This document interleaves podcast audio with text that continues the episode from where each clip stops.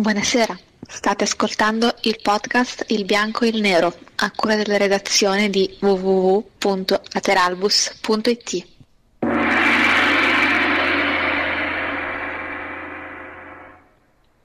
Buonasera, buonasera a tutti. Oggi è giovedì 15 settembre e siete stati accolti dalla voce della nostra collaboratrice Agnese che esordisce stasera come annunciatrice. Eh, Dunque, si sono giocate due partite e noi parleremo essenzialmente di questo. Eh, come sempre in questo podcast noi crediamo che il nostro compito non è quello di distribuire colpe ma di cercare ragioni e di questo parleremo per la prossima ora e mezzo.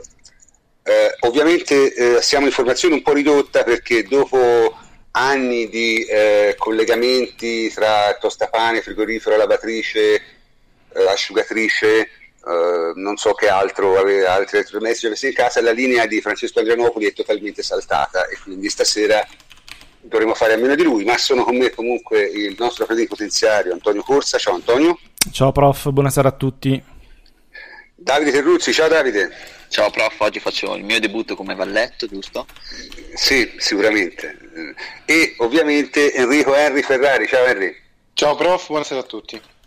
Bene, eh, dunque gli argomenti di stasera sono eh, quelli che eh, ovviamente eh, è lecito attendersi. Eh, nel frattempo do una comunicazione di servizio, l'Inter si sta coprendo di ridicolo in Europa League, ma questa non è una cosa che ci dovrebbe stupire. Il che non è Comunque, male. Anzi, diciamo che in questo eh, esatto non momento... è l'unica, tra l'altro, che oggi si è coperta di ridicolo in Europa League. Sì, anche il Manchester non si è mai comportato. Comunque, il, in questo momento la squadra israeliana, il Beersheva, è in vantaggio 2-0 a San Siro. Quindi ha segnato il secondo gol in questo momento. In ogni caso, bastano queste miserie e cominciamo con le cose serie. E le cose serie sono eh, la prima partita che si è giocata, cioè Juventus-Sassuolo. Ora, è stata una buona partita, è stata la buona partita di questa settimana, l'altra ovviamente un po' meno, e eh, ce ne parlerà all'inizio Davide Terruzzi ovviamente. Beh prof, quella è stata un, la prima partita che ho avuto l'occasione di vedere dallo stadio, quindi quando eh, assisti live a una partita ti accorgi di diverse situazioni di campo, di gioco che vedendo la televisione rischiano di sfuggire. Eh, è stata una partita comunque che ha visto il debutto della, di Pjanic e di Guain assieme dal primo minuto ed è stata una partita a tratti spettacolare in cui la Juventus ha davvero giocato bene controllando il campo, il pallone, gli spazi, quindi è stata una gara a tratti dominata perché comunque la Juventus ha, ha fallito diverse volte la palla, l'occasione dei 4-0 e 5-0, quindi Sicuramente il Sassuolo è una buona squadra, oggi ha vinto 3-0 con l'Atletico Bilbao, è una squadra che è molto ben organizzata, che ha delle buone idee, un collettivo, eh, ha preso un gol abbastanza stupido perché comunque andare a Torino abbastanza bene perché aveva avuto la prima occasione e dopo 5 minuti sei in svantaggio prendendo un contropiede da calcio d'angolo significa che qualcosa potevi fare di meglio anche se in quell'occasione si è visto la, la, la capacità della Juventus di ribaltare il fronte in velocemente in una maniera diversa rispetto all'anno scorso, perché se l'anno scorso eh, probabilmente un'azione del genere l'avremmo fatta con la forza fisica devastante di Pogba, la rapidità di Quadrado o le progressioni di Morata, invece l'abbiamo fatto con eh, più qualità tecnica e poi dopo con un grandissimo finalizzatore come Higuain. Eh, lo stesso si può dire sulla, sull'azione 2-0 con Higuain che è stato veramente fantastico. La novità principale è stata quella dell'impiego dal primo minuto di Pjanic e la sua posizione è stata abbastanza eh, ibrida, nel senso che comunque spesso, eh, pur teoricamente agendo da interno di sinistra nel centrocampo a tre, spesso lo si vedeva come trequartista, eh, come regista avanzato, come si, si vuol dire, e spesso agiva su, comunque sul centro-sinistra con Dybala un po' libero di sbagliare ma non si abbassava e agiva sul centro-destra. Quindi la Juventus aveva i due esterni molto larghi a dare ampiezza, anche l'Istanere che ha fatto una buona partita, eh, Alexandro ha fatto un'ottima partita invece sulla sinistra e con questi due trequartisti diciamo che agivano spesso dietro le spalle della linea eh, di centrocampo del Sassuolo con Kedira che era pronto a scambiarsi anche la posizione con, con eh, appunto Dybala.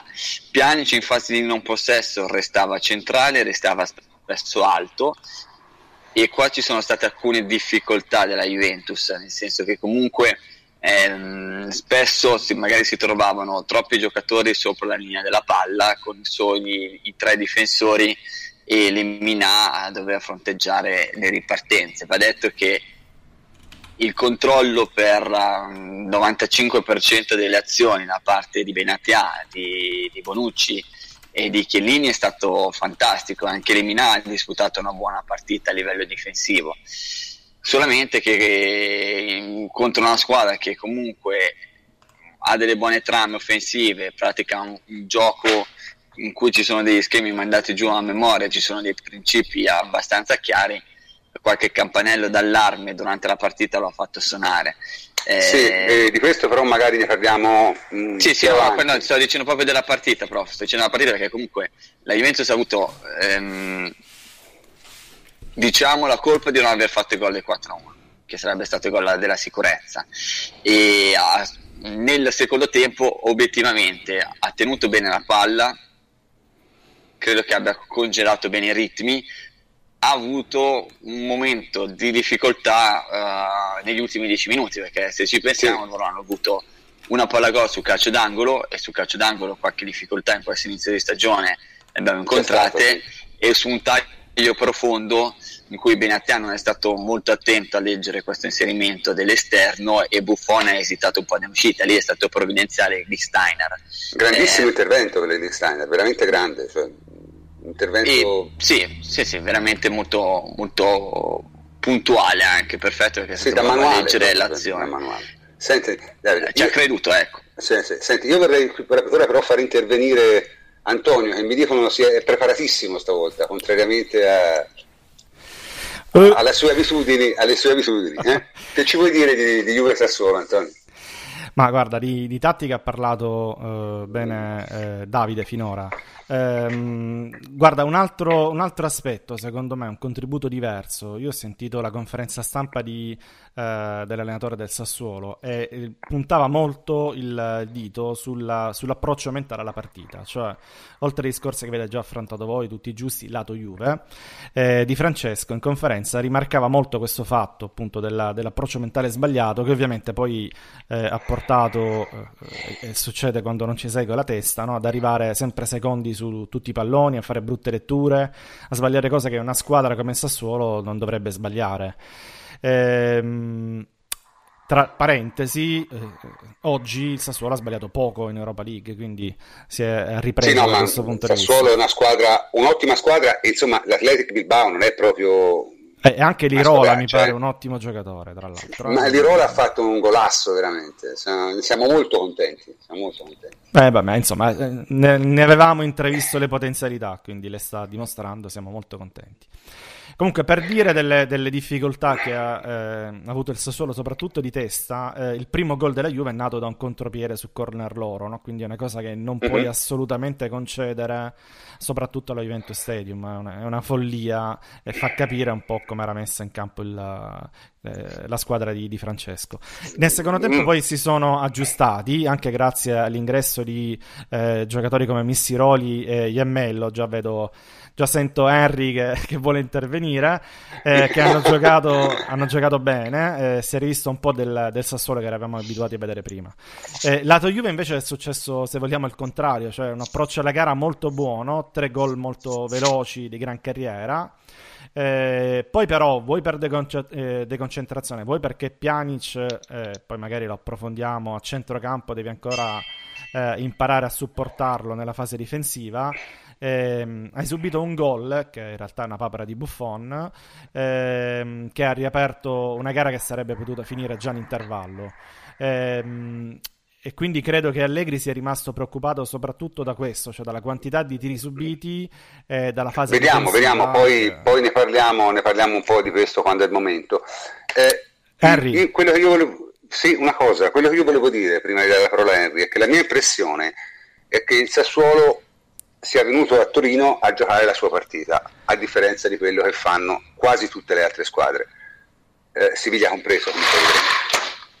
E questa è una cosa che non si vede spesso la Juventus Stadium. No, no, la, l'ha fatta, sono d'accordo, l'ha fatta perché eh, pressava alto, la squadra era molto alta, altrimenti si sarebbe chiusa eh, nella, nella, propria metà campo a fare densità e basta. Invece erano, erano molto alti, cer- cercavano di eh, andare sulla palla. Ripeto, la lettura che ne ha dato Di Francesco è stata quella di un approccio sbagliato mentale alla partita, eh, quindi quello le ha fatto commettere degli errori che di solito non commettono.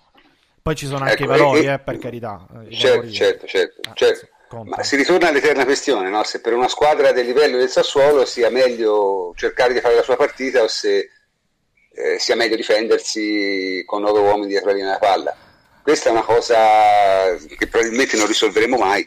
Comunque Henry, la tua su questa partita ce la vuoi dire?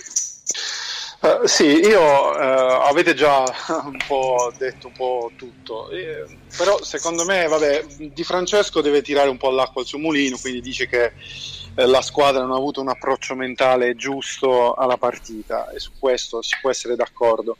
Eh, però secondo me è stata una bella partita eh, proprio perché il Sassuolo, come dicevi tu, prof, ha cercato di giocare la partita, l'ha giocata diciamo viso aperto, non è venuta a Torino con 10 uomini sotto palla e si è vista una bella partita. Io credo che si sarebbero divertiti anche eh, in, uh, cioè sarebbe stato un bel prodotto da vendere mercato asiatico o eh, come partita, no? come prodotto Serie A, intendo.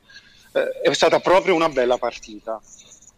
Eh, dal, punto vista, dal, punto di vista, tattico, um, secondo me si sono evidenziate un, un po' di cose che eh, positive e negative. Quelle positive sono che finalmente abbiamo un terzo giocatore offensivo che è Pjanic, eh, che dà una qualità eh, incredibile eh, tra le linee. Eh, finalmente Allegri ce l'ha e vediamo come procederà. Poi eh, di IML posso dire una cosa, l'avevo, l'avevamo presentato nella puntata precedente, eh, seppur brevemente, però eh, io credo che sia un, un attaccante che nel, nella seconda parte del campionato probabilmente toglierà il posto a Matri e giocherà. Perché... Ma noi rendiamoci, rendiamoci, conto comunque quando parliamo del Sassuolo, è vero che eh, sento ragionamenti alla Sassuolo da Champions League, eh, eh, Sassuolo grande, eccetera.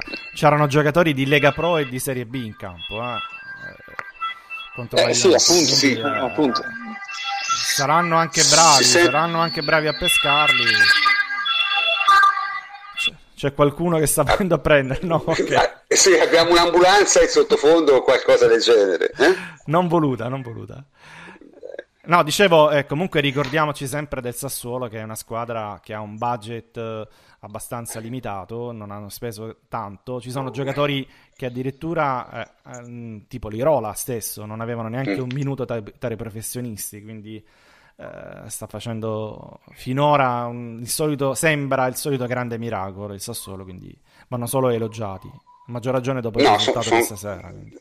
Sono, sono, estremamente capaci, diciamo, è una squadra una società veramente da, da, rispettare da questo punto di vista qui e infatti la Juventus sta, diciamo, ha una sorta di partnership con loro abbastanza, mi sembra, stabilizzata no? in qualche maniera.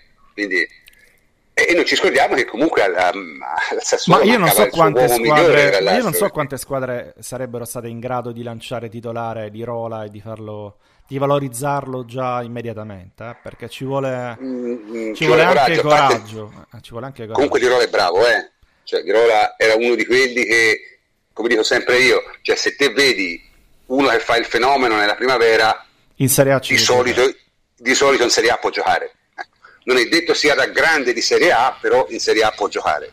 Chi fa il fenomeno in primavera, questo è sicuro. E Di Rola sembrava veramente illegale in primavera l'anno scorso. Eh, comunque, eh, tutto questo ci porta inevitabilmente però eh, a discutere della posizione in campo di Pjanic, perché questo è un argomento che bisogna, bisogna, affrontare perché è un argomento diciamo abbastanza caldo. Ora, se non sbaglio, noi abbiamo un contributo su, sul ruolo, sulla posizione di Pjanic proprio di Allegri e prego la regia di mandarlo in onda. Massimo Paganino, una domanda per Massimiliano Allegri. Ciao Massimiliano, buonasera.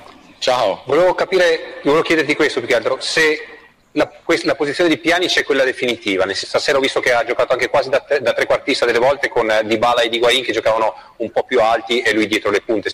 No, il ehm, Pjanic oggi ha lasciato libero di muoversi partendo da una posizione in fase difensiva più centrale e cercando di, di, di poi andare a costruire il gioco, così tanto lui può partire da tutte le zone del campo, poi dopo va nella zona centrale a costruire, ecco perché eh, credo che dopo alla fine nel corso della carriera diventerà un, un gran centrale davanti alla difesa.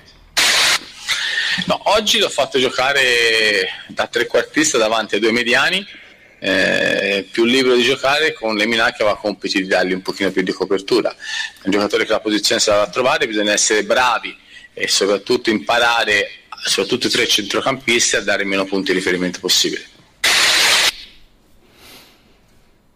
Bene, eh, a questo punto direi che un commento di qualche tattico ci vuole. Davide, Davide, hai sentito? Te che ne pensi? Sì, sì, sì, ho sentito. Beh, eh, così solo per Pjanic non ha agito da classico trequartista, cioè nel senso comunque eh, spesso si abbassava per dare là alla, alla manovra, cioè era il primo giocatore che i tre difensori si trovavano davanti, perché comunque un giocatore dalle sue qualità eh, tecniche, tattiche e soprattutto di palleggio eh, è superiore a in questa fase del gioco. Quindi spesso lui si abbassava e, come ha detto, credo giustamente Allegri, i tre non hanno mostrato ancora grandissima connessione, grandissima fluidità, perché soprattutto Lemina a volte lo trovavi che non, non, sapeva dove stare in campo perché si abbassava a Pianici e lui non sapeva dove stare eh, ma, eh, magari si pestavano anche i piedi a volte eh.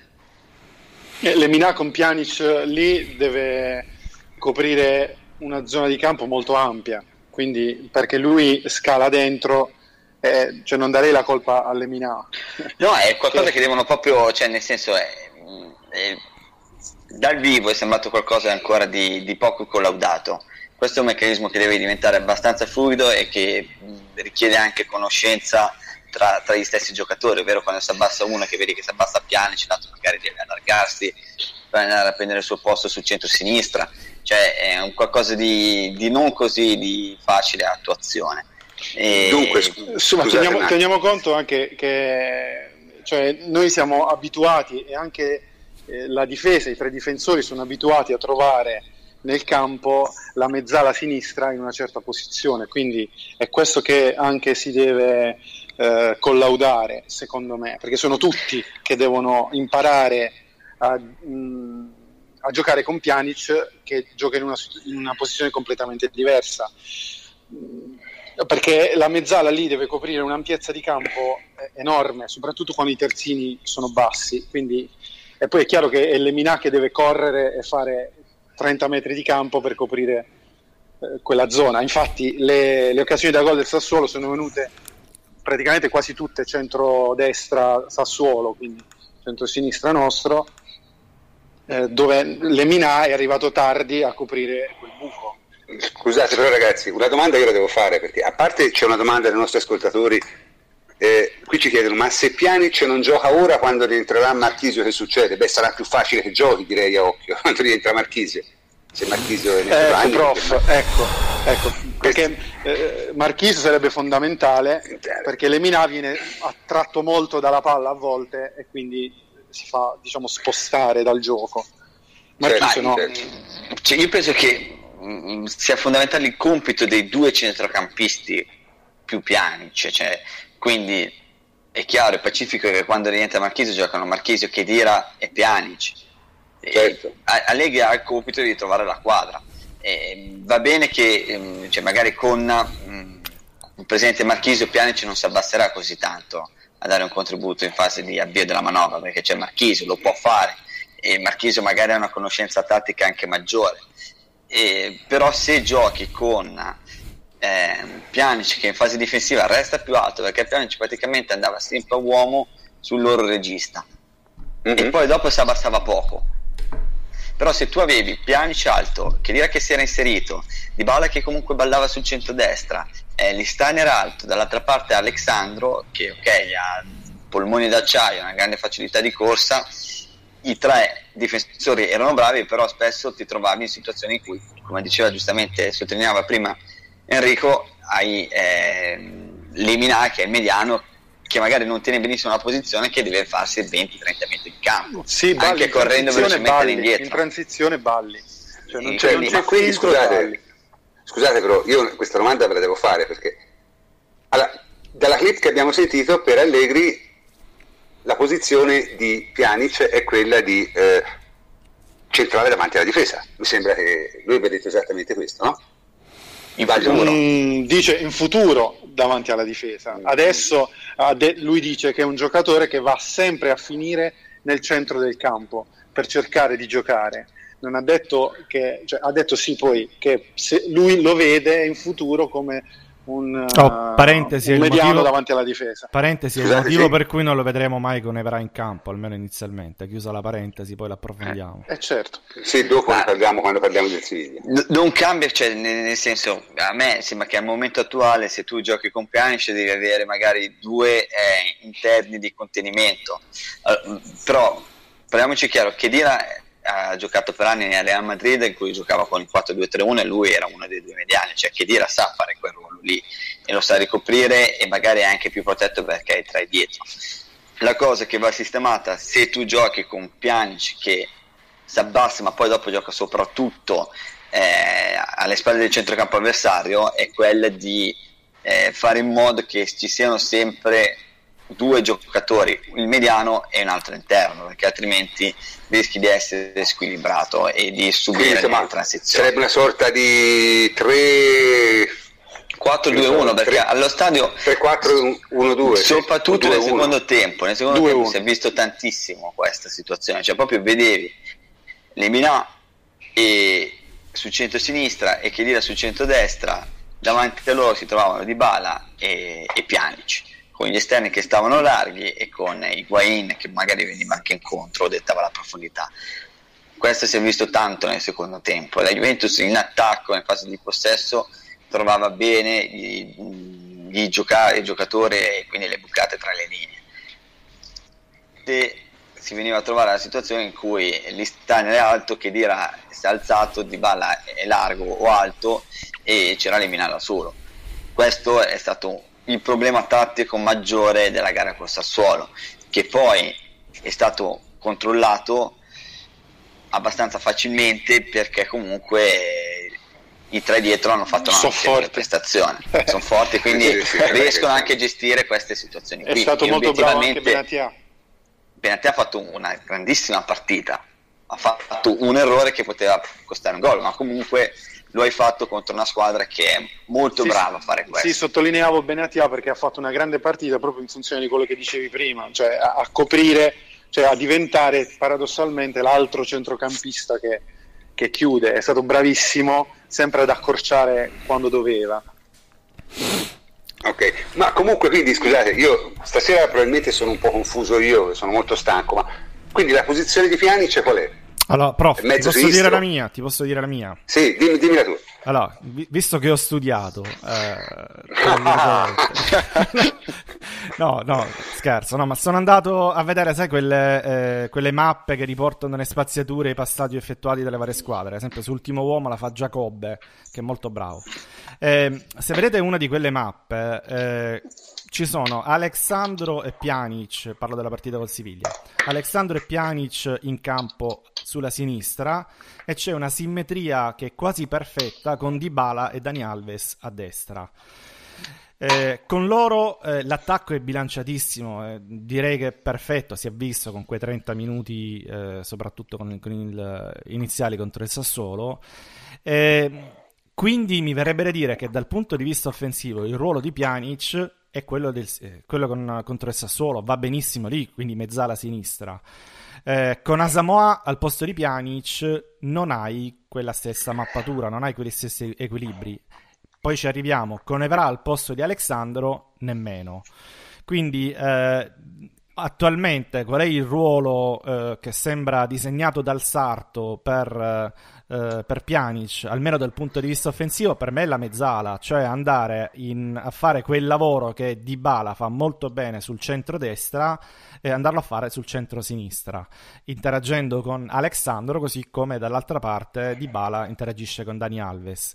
Eh, è devastante, potenzialmente devastante un gioco del genere. Eh, Pjanic va di fatto a ricoprire un, una zona che copriva ehm, Pogba, che anche lui quando c'era eh, Alexandro in campo si trovava offensivamente molto meglio, non è un caso. Eh, il problema è dal punto di vista difensivo, ne stavate parlando, ma... Sì, la... perché Pogba era, l'abbiamo detto tante volte, Pogba era due Pogba giocatori. Fa due giocatori. Con Piani ce ne sostituisci uno. Pogba non ti dà nessun tipo di problema. Ma guarda, secondo me la soluzione è da ritrovarsi. Ci sono due alternative, no? Il, il, Passare Allegri... a quattro dietro. Aspetta, aspetta, dico, Allegri ha eh, cambiato i giocatori. Quindi la scelta che ha fatto lui non si è fidato, visto eh, eh, contro il Sassuolo dei problemi difensivi, allora ha cambiato le coppie a sinistra e ha messo una coppia più difensiva. Questa è una, è una, possibilità, è una possibilità. L'altra possibilità è quella che stava dicendo Davide, secondo me, cioè eh, continuare a lavorare con gli uomini che erano in campo contro il Sassuolo, perché quelli c'ha in questo momento, cercando di trovare degli equilibri. Passare a 4 secondo me è presto, non ci arrivi eh, dietro. Eh, siccome eh, comunque credo che continueremo col 3-5-2 almeno per questo periodo, almeno fino al rientro di Marchisio. Semplicemente si tratta di trovare la copertura, le, le giuste coperture tra eh, Chedira e Lemina. Eh, questo è mancato contro, contro, il, contro il Sassuolo. Quindi quello che dovrebbe fare secondo me è quello. Poi altri ruoli, eh, è vero che Allegri parla di un Pjanic potenzialmente davanti alla difesa, però non l'abbiamo ancora visto, quindi non so, io aspetterei per giudicarlo. Non senza averlo mai visto all'opera. Però voglio dire, offensivamente mi sembra perfetto per fare il, il ruolo che ha fatto contro il Sassuolo, cioè la mezzala sinistra.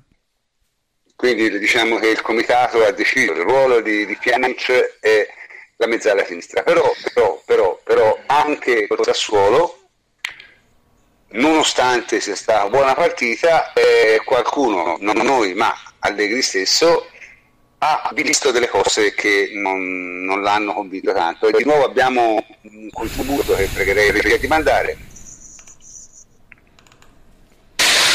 La cosa, la cosa, di oggi è che oggi abbiamo concesso più tiri in porta oggi che nelle due partite precedenti. E questa è la cosa su, do, su cui dobbiamo lavorare. Questo eh, i ragazzi lo sanno perché è un gruppo di ragazzi eh, professionisti molto intelligenti, eh, la forza della Juventus è sempre stata una fase difensiva, è normale con questi giocatori di qualità devi sviluppare in, eh, in modo migliore la fase offensiva. Eh, però questo non deve andare a scappo della fase difensiva, altrimenti poi dopo ci inguaiamo per conto nostro. Bene, e questo è il commento di Allegri. Ora, eh, è, è, costume diciamo, di Allegri anche in una partita che, che che tutti ritengono giocata bene, dopo la partita col Sassuolo c'erano accenti trionfalistici eccessivi secondo me, come sempre, eh, quello di andare a cercare il, il, il pelo nell'uovo, andare a cercare un, una motivazione per migliorare, essenzialmente lui cerca sempre questo. No? Quindi perché lui insiste molto su quel fatto che bisogna migliorare giocando, quindi bisogna trovare sempre in tutte le partite qualcosa da migliorare. Eh, in questo caso però c'è il sospetto che queste sue considerazioni eh, gli siano un po' rimaste nella testa per 3-4 giorni e fino alla partita col Sassuolo, cioè, scusate, col Siviglia. Però prima di parlare della partita col Siviglia vorrei che Davide, mm, te Davide mi avevi accennato eh, qualcosa del tipo sì, Allegri ha detto queste cose ma io non, non sono molto d'accordo, cioè non ho visto tutta questa... sbaglio? Ma eh, è chiaro che ci sono state alcune situazioni nelle quali ti sei salvato, tra virgolette, perché hai giocatori difensivi forti. Però questa è una delle tue caratteristiche, uno dei tuoi punti di forza. Cioè, ma ce senso, l'hai anche la solidità dei tre. Eh, cioè la solidità dei tre giocatori eh, dietro ti serve per quella. Ed è, ed è la ragione per la quale magari è ancora presto passare a 4. Cioè, nel senso, poi quei tre giocatori lì, che si chiama la, la BBC, è dannata che, che sia la, la, classica, che sia con Benatia, cambia poco, cioè nel senso sono comunque dei giocatori solidi difensivi e quindi ti servono per quello. Eh, però mi sembra che Allegri dicesse anche un'altra cosa che secondo me è interessante come spunto, ovvero che la fase difensiva è fortemente collegata a quella offensiva, cioè se tu hai tanti giocatori di qualità devi fare in modo di, di essere meno, meno, frenetico nel tentare di ribaltare immediatamente fronte e quindi devi essere più bravo nel palleggio a uscire e prendere campo schiacciando gli avversari nell'altra metà campo in maniera tale che tu ti sistemi meglio e in questa maniera riesci a essere più efficace anche nelle transizioni e non essere così eh, squilibrato come in alcune situazioni ci sono state. Cioè, ovvero se tu riesci a prendere con calma, con lucidità e grazie alle tue qualità tecniche, con uh, le giuste spaziature, occupando bene il campo nelle giuste posizioni, riesci a essere efficace anche in fase di transizione appena perso il pallone, effettuando un buon pressing, eh, accorciando immediatamente eh, e poi dopo eh, isolando le loro punte, perché spesso è successo questo alla fine, che Matri era solo contro Bonucci e Benatia e Matri ha visto sostanzialmente non ha visto una palla. Cioè, secondo me ci sono state alcune situazioni pericolose, però non è stata così critica la, la partita con il Sassuolo da un punto di vista difensivo. Beh, tuttavia, eh, secondo me questa, eh, diciamo, mh, questa idea in qualche modo ha un po' condizionato le decisioni di Allegri per la partita successiva. E qui entriamo nel grande mare magnum di Juventus-Siviglia, che è stata una partita per certi versi molto sorprendente eh, e per certi versi abbastanza deludente. Ora cercheremo di capire in che senso è stata sorprendente, in che senso è stata deludente, ovviamente senza unirsi al coro dei moriremo tutti, ma questo sapete bene che noi non lo facciamo mai. Tanto lo sappiamo, eh, ci tocca. Sì, eh, sì, no, ma poi voglio dire, non avrebbe nemmeno senso perché che senso ha? Cioè, senso, si sta qui a dire... No, è, interess- è interessante capire semmai perché, uh, il perché esatto, di alcune scelte. Esatto. E, questo... A fare, e, fare e, i professorini, questo... no? dire che è stato sbagliato tutto, sì, non è neanche tanto difficile, voglio dire, dopo, dopo il pareggio, però cercare di capire il sì, perché poi... secondo me è più interessante. Sì, ma poi ripeto, non... già usare la parola sbagliato secondo me, perché qui molti pensano che sia cioè giudicano il giusto e lo sbagliato dal risultato e questo francamente è un po' strano perché insomma il risultato di una partita del genere se vuoi parlare non lo devi guardare perché altrimenti non, non si riesce a capire assolutamente nulla comunque eh, diciamo che secondo me, secondo me è successa una cosa molto semplice che Allegri ha ritenuto come tutti noi d'altronde eh, che il Siviglia eh, venisse a Torino con una formazione ragionevolmente offensiva.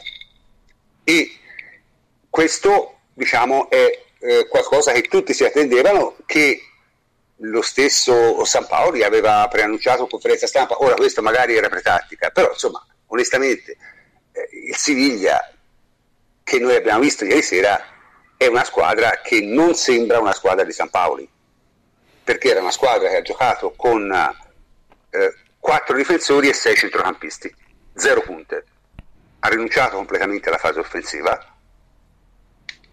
non ha praticamente mai tirato in porta, non ha praticamente mai cercato neanche un break, è una cosa veramente, veramente strana. Allora, io del Siviglia avevo visto eh, un paio di partite e una delle due era col Real fuori casa, dove San Paolo aveva messo una formazione un po' più difensiva, che era un 3-5-1-1 con uh, Vasquez dietro una punta e con quella formazione lì non aveva mai tirato in porta.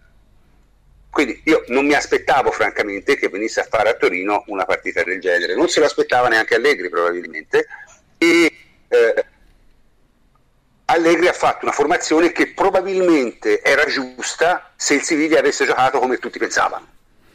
Io, io, io, rimango di questa opinione, perché se il Siviglia avesse giocato come tutti pensavano, esattamente per i discorsi che abbiamo fatto finora, probabilmente avere una catena di sinistra di quel tipo lì era molto meglio.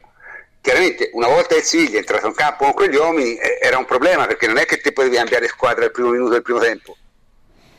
E quindi la partita, diciamo. Oddio, l'infortunio di, di, Bonucci poteva, eh? visto quadrato che si scaldava, secondo me era un mezzo assist, però vabbè. Per passare eh, a 4, sì. dico. Sì, si, si, poteva tentare quello sicuramente, però non lo so. Io credo che, che, che, che un allenatore, diciamo, che è fatto un piano partita, di solito va con quello almeno il primo tempo. Sì, almeno sì. il primo tempo quindi non, non, credo si potesse cambiare subito. Sì, anche perché comunque eh, non hai rischiato nulla, no? E, e se soprattutto è quello il discorso. Cioè, il vero problema è che il Siviglia non aveva nessuna voglia di perdere, cioè San Paoli è venuto unicamente a evitare la goleada, perché sapeva che se giocava probabilmente in un altro modo rischiava la goleada.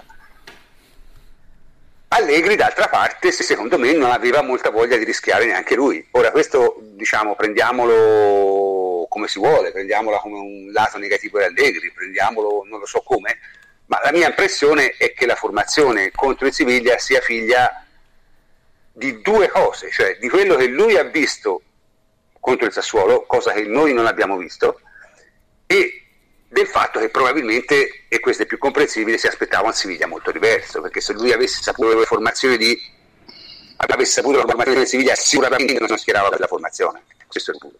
Questa è almeno la mia impressione. Guarda, Poi, prof, se, se questo... posso completare, sì. anche perché c'hai un po' la voce metallica, ti lascio il, il tempo di, sì, sì. di, provare a recuperare. Guarda, vai, tu hai vai. giustamente detto, um, eh, hai analizzato il perché della formazione da parte di Allegri. Eh, quello che ha visto, quello che ha intuito e come si è mosso di conseguenza. Io invece che sono curioso, eh, siccome non avevo visto ancora una partita del Siviglia prima di ieri, eh, me ne sono andato a recuperare un paio e mi sono andato a, letter- a leggere un po' di articoli per capire eh, il perché di quella formazione di Allegri fran- di, di, San Paoli, che francamente è la meno sanpaolesca, se si può dire, possibile eh, che abbia mai visto. Quindi mi ha stupito molto e volevo capire il perché. Eh, il, il San Poli che mi ricordavo io, che ci ricordavamo tutti, credo, quello della, eh, del Cile, ehm, è un, un allenatore eh, le cui squadre hanno sempre mostrato un calcio offensivo molto verticale, caratterizzato sempre dalla pressione incredibile no, che, fai, che facevano che le sue squadre sugli avversari. Eh, ricordavo, al di là dei moduli che poi li ha sempre cambiati San Paolo, eh, quindi i numeri li, li, ha sempre dati.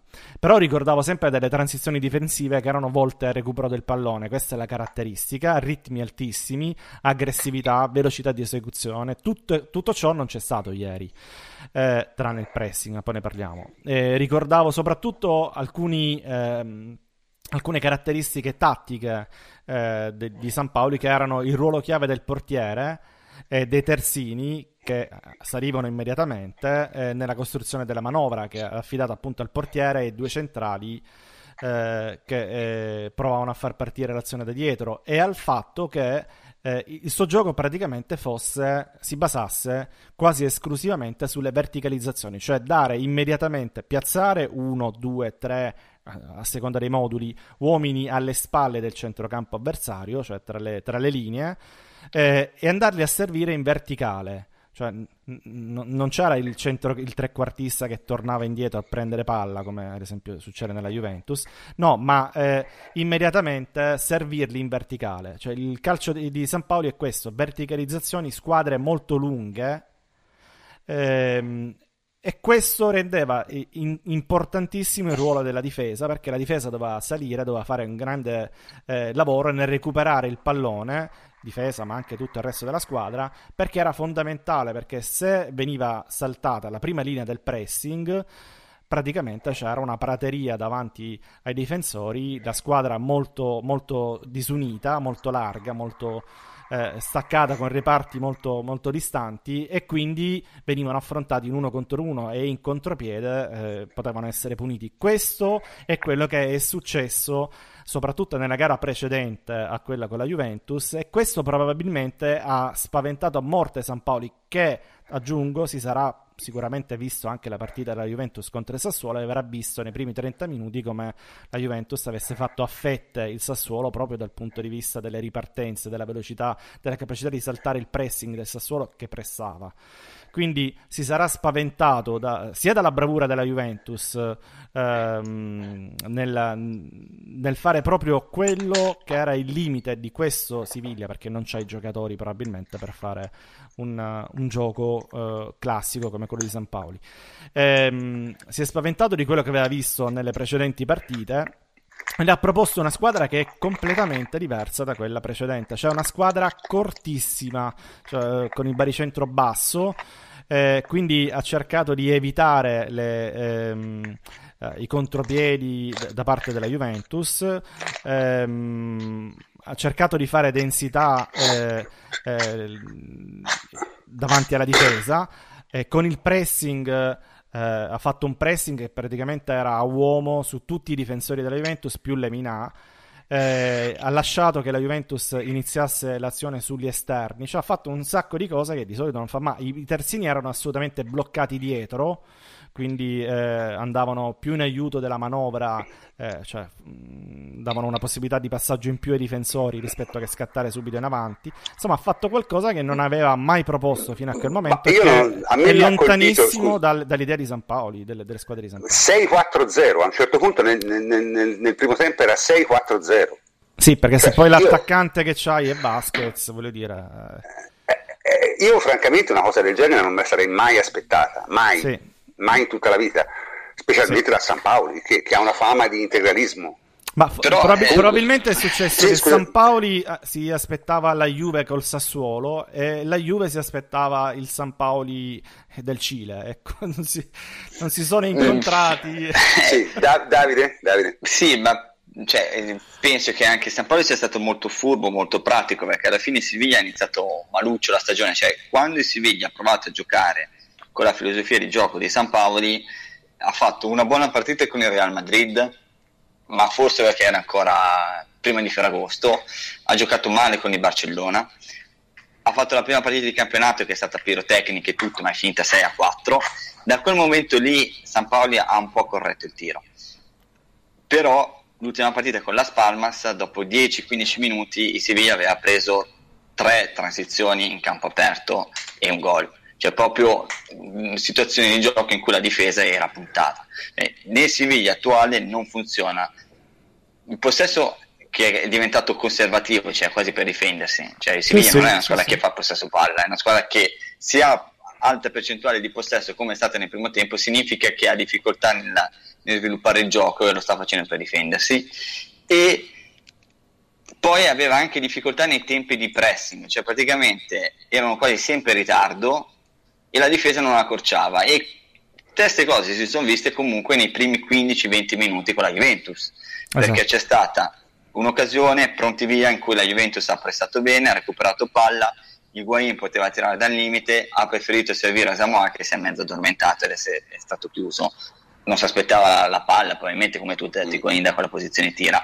Poi ci sono stata l'occasione grossa di Chedira che ha tirato fuori e poi soprattutto c'è stata la seconda situazione di Chiedina, che quella è stata ancora più clamorosa, in cui la Juventus lì è stata veramente brava eh, a pescare il giocatore tra le linee, ha fatto il guai di bala e poi dopo eh, lancio in profondità per il terzo uomo che era appunto Chedira, ed è una situazione che si era già vista spesso con il Sassuolo. Da quel momento lì la Juventus ha commesso un errore madornale, cioè nel senso che si è abbassata un po' di 10-15 metri, non tantissimo, ma comunque ha rinunciato a fare un po' di pressing e Siviglia è stato più coperto. Siviglia è stato più coperto e ha abbassato ancora di più la posizione dei terzini. E in questa maniera tutto quello che è il classico gioco di San Paolo, che descrivi bene prima tu Antonio, non c'è stato. E quando era attaccato nella propria metacampo, i due esterni d'attacco diventavano terzini, quindi la linea 6 si formava e poi dopo il centrocampo era 3 con Vasquez che magari dava una mano. Ma in questa maniera Siviglia ha completamente rinunciato a rendersi pericoloso. Eppure con un buon pressing efficace in fase di avvio della manovra da parte della Juventus ha sempre creato dei problemi o meglio ha rallentato l'inizio dell'azione della Juventus. Cioè mh, l'aveva preparata bene sotto questo punto di vista e la Juventus in questa situazione di gioco ha evidenziato delle difficoltà così come ha evidenziato difficoltà nell'attaccare una difesa schierata. A me il primo sì, tempo da, Davide, no, chiudo, sì, chiudo in sì. alcune situazioni, in alcuni frangenti, mi ha ricordato le difficoltà che c'erano state con la Lazio, cioè nel senso con una squadra che era molto aggressiva sugli uomini, che pressava e la Siviglia comunque nel primo tempo l'ha fatto bene e che quando si, veniva, si doveva difendere lo faceva in maniera ordinata, compatta e abbassava molto il baricentro. Allora, io credo che qualunque squadra va in difficoltà se gli avversari praticano un gioco di quel tipo e non sono una squadra di bassa Serie A. Però, prof, di perché... solito durano, durano, poco le squadre che fanno questo, no? Cioè durano 45 eh, minuti e poi devi sì, per forza magari cambiare. Una, magari una squadra come il Siviglia dura un po' di più, forse. Loro sono durati 60, 60, 65. Eh, 60, sì. Eh, il, il, discorso è che se te in tutto questo, diciamo... Eh, casino, te hai comunque avuto 6-7 palle gol, eh? io le ho contate alla fine. Sì, ma nel primo tempo ne hai avute 3 e due clamorose con Chedira. Cioè, però se noi dobbiamo dire perché la Juventus ha difficoltà contro squadre che si chiudono, è perché non è tanto la scelta degli uomini, è chiaro che Evra non dà la spinta di, di, di Alexandro e questo comporta anche una posizione più allargata di Asamoah. Ok?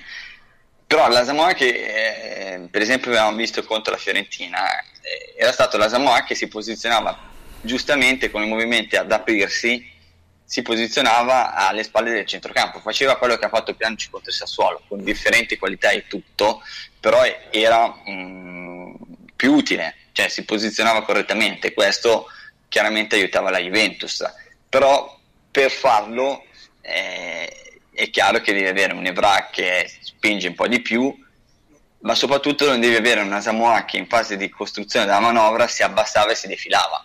Cioè noi abbiamo avuto questo che ma secondo me io, è stato anche io, uno io... dei nostri limiti con una Samoa che stava troppo basso con Evra alto e idem sulla destra. Cioè noi abbiamo preso Dani Alves convinti oh, Asamoah, siamo... non ha fatto, Asamoah non ha fatto un passaggio che fosse uno, ma letterale, a Dybala o a, a Higuain. Ma uno, quindi in grosso... fase di costruzione del gioco zero. Sì, però ragazzi, sì, però ragazzi, vediamoci una cosa, che ora qui, eh, da che è arrivato Guardiola, santo subito, eh, per carità, c'ha, c'ha, tutti, c'ha, tutti, un po' viziato, nel senso c'è un po' la convinzione che i calciatori siano gli omini del subuteo e che se te li piazzi nei posti giusti vinci la partita. In realtà che è successo, secondo me, è successo che Asamoah non ha potuto occupare quella posizione perché ce n'era tre che marcavano i Guain e lì c'era un fitto spaventoso in quella zona del campo, quindi ha cercato di defilarsi. Poi è chiaro, Asamoah non è sicuramente grandissimo nell'interpretazione tattica, secondo me, e non ha fatto granché, però le ragioni principali sono quelle. Cioè, insisto, se te trovi una squadra che ti schiera una difesa a 6 per tutta la partita, hai grosse difficoltà a eh, penetrare infatti nel secondo tempo hai giocato quasi esclusivamente di aggiramento se non sbaglio no? Cioè, sì ma è quello che più o meno devi fare sì, sì. Prof. una cioè, ventina di cross fatto, no? nel secondo tempo ed è chiaramente quello che puoi fare devi fare ma per farlo devi avere anche eh...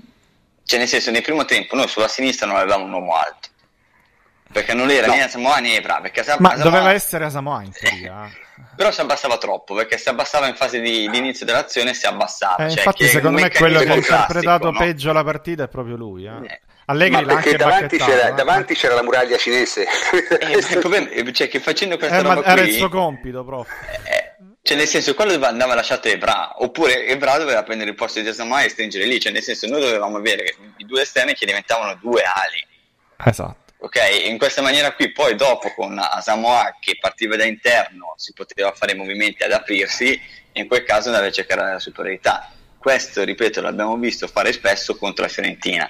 Quindi non è solamente un problema di scelta degli uomini. È chiaro che se tu giochi con Evra, cioè con la Fiorentina, cosa c'era di diverso rispetto agli 11 titolari? C'era Alexandro. Cioè Alexandro è il giocatore che la fascia te la fa.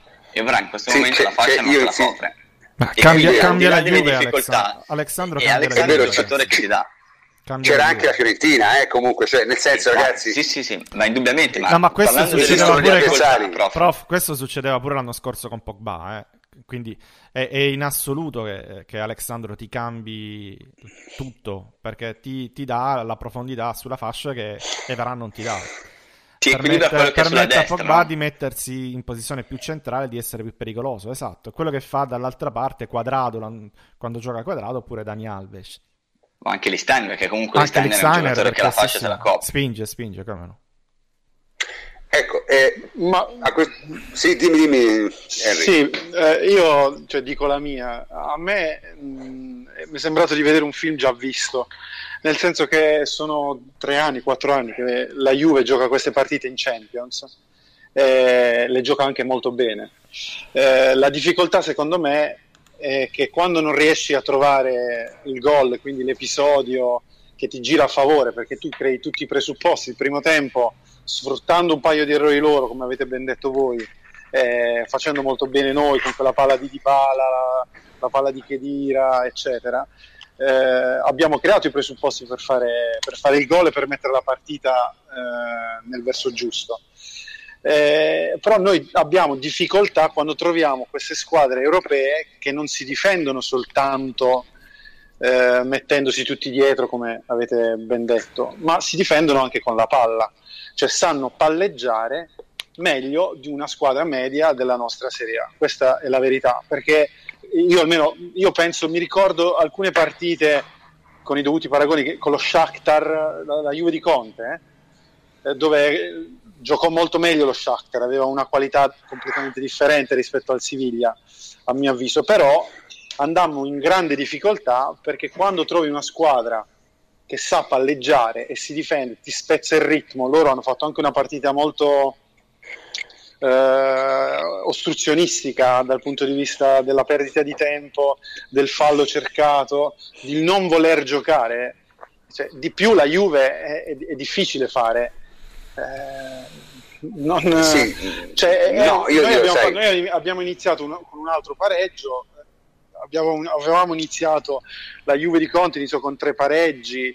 Cioè, in Europa, quando trovi queste squadre che fanno questo tipo di partite, eh, che non la vogliono giocare, perché in realtà il Siviglia non l'ha voluta giocare, No. eh, non l'ha voluta per niente giocare, si sa difendere con la palla e si sa difendere senza palla, eh, diventa complicato. Se non trovi il gol, eppure la Juve ha fatto per me una buonissima partita, a prescindere da tutti quelli che sono i problemi eh, tattici che abbiamo ben sottolineato ed evidenziato, ma eh, il fatto che San Paoli evidentemente ha studiato bene eh, ed è stato, ha studiato bene anche le gare di Champions della Juve eh, ed è riuscito a incartare un po' Allegri eh, con la pretattica, col, eh, con Sì, ma che- mh, sai, poi secondo me alla fine poi tutto, tutto viene vanificato dal fatto che il Sisto te hai sbagliato perlomeno due gol facili, perlomeno due. Eh sì. Eh sì, appunto. Ma Eh, e questa è la, è la Prof, oltre prof, sentiamo, occasioni. sentiamo Allegri, sentiamo Allegri. La- sentiamo la clip di Allegri, sentiamo come l'ha vista Allegri tra l'altro. Esatto. eh?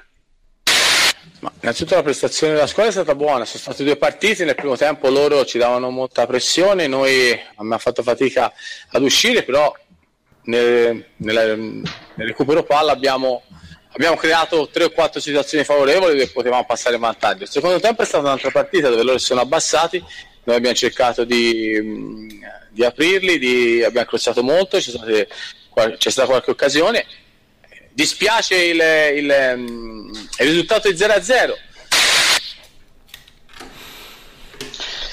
Se posso, Ma- cioè, Allegri ha detto una Sì. cosa giusta, eh, nel primo tempo con una buona pressione, recupero palla, abbiamo creato due o tre occasioni. I break, È vero, quello che è successo, cioè, la Juventus quest'anno deve fare di più quello. Cioè, l'errore del primo tempo, secondo me, è stato proprio che da un certo punto, facciamo dal ventesimo in poi, pur con un vero. Seviglia che ha, ha palleggiato bene, ci siamo abbassati con le due punte, abbiamo arretrato di quei 10-15 metri che non ci hanno consentito di, recupera- di recuperare la palla il più alto possibile. Per la Juventus quest'anno, con la qualità dei giocatori che ha, che sono diversi rispetto a quelli dell'anno scorso, perché non hai giocatori di strappo, eh, non hai Morata, non hai, non hai Pogba e avevi annunciato all'inizio ad Alexandro e a Quadrallo o anche a Piazza, cioè hai giocatori diversi e quindi devi Sì, non hai di giocatori che ti recuperare- portano sulla palla. eh, devi recuperare la palla ai 15-20 metri più avanti rispetto all'anno scorso, quindi difendendosi meno bassi e fare questi break, queste transizioni eh, più corte, diciamo. Quando le hai fatte eh, sei andato in porta, sei andato in porta perché comunque Siviglia è una squadra che palleggia, come diceva Henry, meglio eh, rispetto alla media del nostro campionato, però nel primo tempo quando sei andato a prenderlo bene, soprattutto i due difensori centrali, eh, eh, difficoltà nel palleggio le hanno palesate. Sì, io, io ritengo che, che, l'analisi di Allegri sia sostanzialmente l'unica cosa che poteva dire, perché non poteva dire ho sbagliato formazione perché pensavo che eh, il Siviglia giocasse in un altro modo, quando secondo me è questa la, la, la cosa evidente, secondo me. Eh, io, io insisto, sarò, sarò monotematico, però a me pare, pare che sia questo.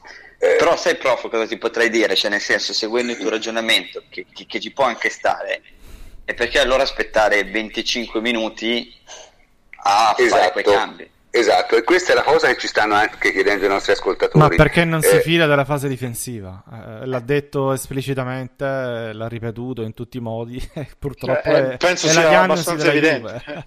È molto evidente. Diciamo che secondo me dura 30 squadra... minuti e guarda quello che ha fatto io in diretta, non so se vi ricordate su Telegram durante la partita vi scrissi "Guarda, probabilmente l'idea è quella di replicare quei 30 minuti eh, del Sassuolo, però metterli nel secondo fine, tempo.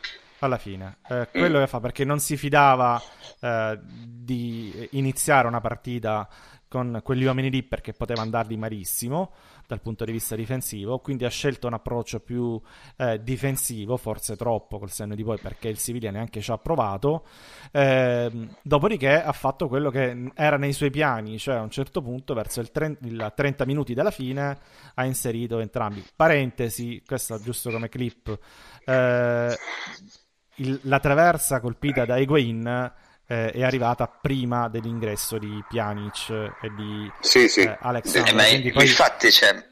È sempre, è sempre quello, il, ca- il, calcio è così, eh? Cioè, fa gol Higuain e comunque genio. Ma i, Aveva i ragione. In cui, in 20 minuti in cui Evra è stato in campo nel secondo tempo ha, ha, occupato una posizione molto più alta rispetto a quella del primo tempo, è stato molto eh, più propositivo in fase offensiva e quindi questo ci ha permesso di avere uno sfogo sulla sinistra così come sulla destra.